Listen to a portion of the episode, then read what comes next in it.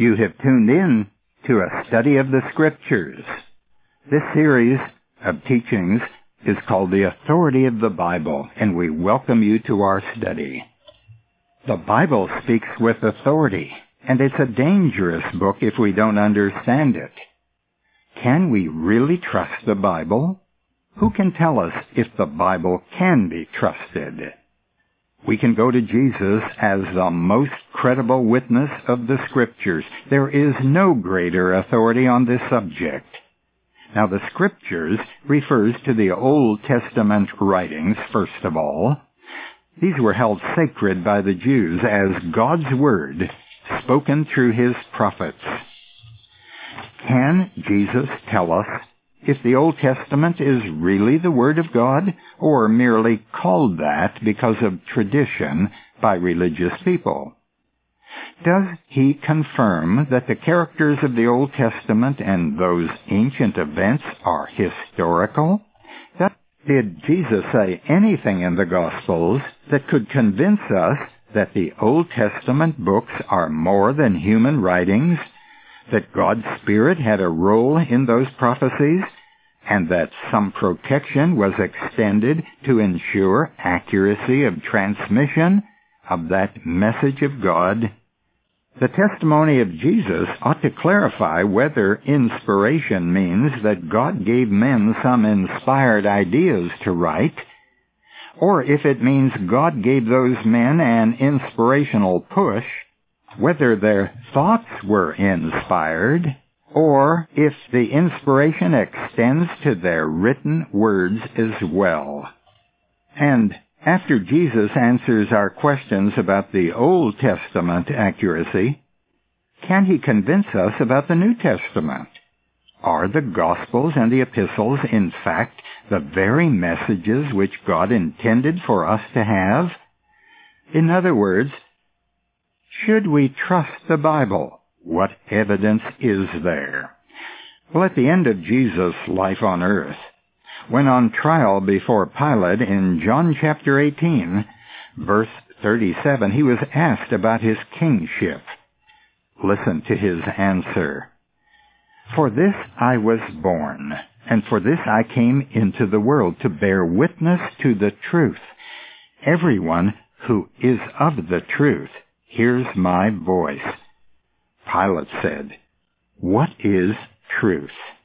Well, Jesus gave an answer in John chapter 17, verse 17, when he prayed to the Father and said, Sanctify them in the truth.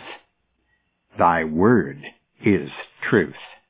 Jesus in these passages gives us the reason for his coming, to bear witness unto the truth. This means that Jesus is a witness, and there was a truth about which he was to witness. He often talked about the scriptures. Those were the scriptures of the Jews. And the Jews believed that God had spoken through the prophets to them. Jesus said about that Old Testament law in Matthew 5:18, "Do not think that I came to abolish the law or the prophets. I did not come to abolish, but to fulfill. For truly I say to you, until heaven and earth pass away, not the smallest letter or stroke shall pass away from the law until all is accomplished. Well, Jesus Christ came to fulfill it. No man could set aside the law. It was the holy law of God. But the holy law of God was for Israel. And Jesus upheld that law to those Jews because it was the word of God to them. That's how God administered the people of Israel, by the law given through Moses. God ended that law. Man didn't end it. The law ended when Jesus Christ died and the veil of the temple was torn from top to bottom and then men could look through and see that the presence of God had departed from the temple. At that moment when Jesus died, he became the mediator of a new covenant. And the new replaced the old by God's doing. And today God administers his people not by that law, but by grace. And the New Testament teaches the Christian that it's not the law that is supposed to teach him how to behave, but the grace of God teaches us that denying ungodliness and worldly lust, we should live righteously and godly in this present world. So Jesus came to be a witness, and his major witness would be fulfilling what God had said would happen. The scriptures came to pass through Jesus. Another witness was his claim to be a prophet of God. In John chapter 17, that great prayer of Jesus, he said to the Father, The words which thou gavest me, I have given to them, and they received them, and truly understood that I came forth from thee, and they believed that thou didst send me. In verse 14, he said this, I have given them thy word. And the world has hated them because they are not of the world, even as I am not of the world. Here we see that because of the word of God, the world hated Jesus, and it will hate us if we are witnesses for him and let people know that we do believe that God has spoken and that Jesus is his great prophet in John 17, verse 17, he said, Sanctify them by thy truth. Thy word is truth. This remarkable person, Jesus the Christ, claimed to be a spokesman for God. And he claimed to be God's representative. In John chapter 5, he claimed to be equal with the Father. Only two kinds of people could make that kind of a claim. A fool or one who was really equal with the Father. Jesus said in John chapter 5, My Father is working until now, and I myself am working. And then John tells us that it was for that statement that the Jews were seeking all the more to kill him because he not only was breaking the Sabbath, but also was calling God his own Father, making himself equal with God. Was Jesus equal with God? Well, he explains it in this chapter. He said, For not even the Father judges anyone, but he has given all judgment to the Son. And then he said, In order that all may honor the Son, even as they honor the Father. Well, now that's blasphemy if Jesus Christ is not the Son of God. He couldn't very well be a good man if he were not the Son of God and equal with God because he here would be telling a falsehood.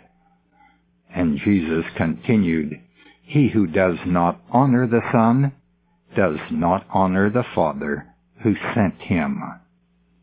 Men who say they believe in God but do not believe in Jesus are not making any sense. Jesus said you can't honor God unless you honor the Son. There are many religions in the world, and some men today are telling us that we ought to accept all of these religions, that they all believe in God, and they are all seeking the same goal. That's nonsense. Jesus would never go along with that. He said, if you don't honor the Son, honor him how? As the Son of God, the Eternal One, the one who lived with the Father in the beginning and came from heaven and became flesh. If you don't honor him as to what he claimed to be, then you are rejecting God who sent him as God's unique messenger.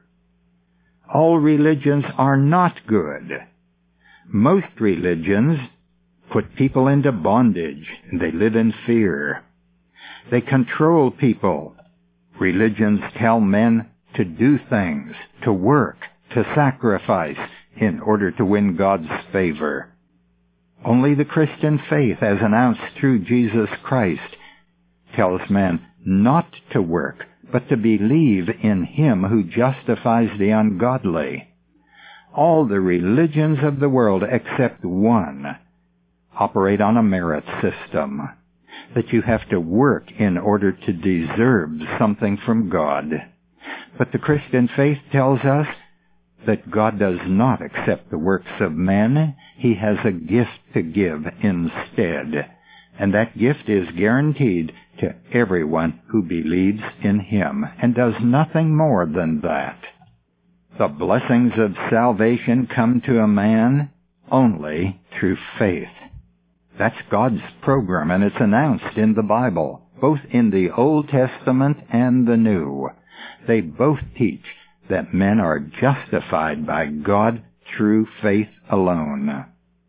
So today our gospel announces that whoever believes in Christ alone will be saved. Their sins will be forgiven and they will have an eternal inheritance because Christ purchased it for them. He died on the cross to satisfy the demands of God's holy law and to pay the penalty which that law demanded. And now God is free to forgive everyone who will come to him by faith in the messenger, in the prophet, in the Christ sent by God. The Bible teaches us that the way to have peace with God and to receive His forgiveness is by faith alone in Christ alone. That doesn't mean Christ plus something else. It doesn't mean believe in Christ and then keep on trying to save yourself. It means abandoning everything you thought could help you and to put all your trust, dependence, and reliance upon who He is and what He did for you. Now, I've been reading in John chapter 5. It's a chapter that upholds the fact that Jesus Christ was equal with the Father. In John chapter 7, Jesus said this, If any man is willing to do his will, he shall know of the teaching, whether it is of God or whether I speak of myself. My teaching is not mine, but his who sent me. Here again, he tells us that he was a spokesman for God. And as a spokesman, he was a prophet. In John chapter 8, verse 26, Jesus said, I have many things to speak and to judge concerning you, but he who sent me is true, and the things which I heard from him, these I speak to the world. Which man in the world could make a statement like that?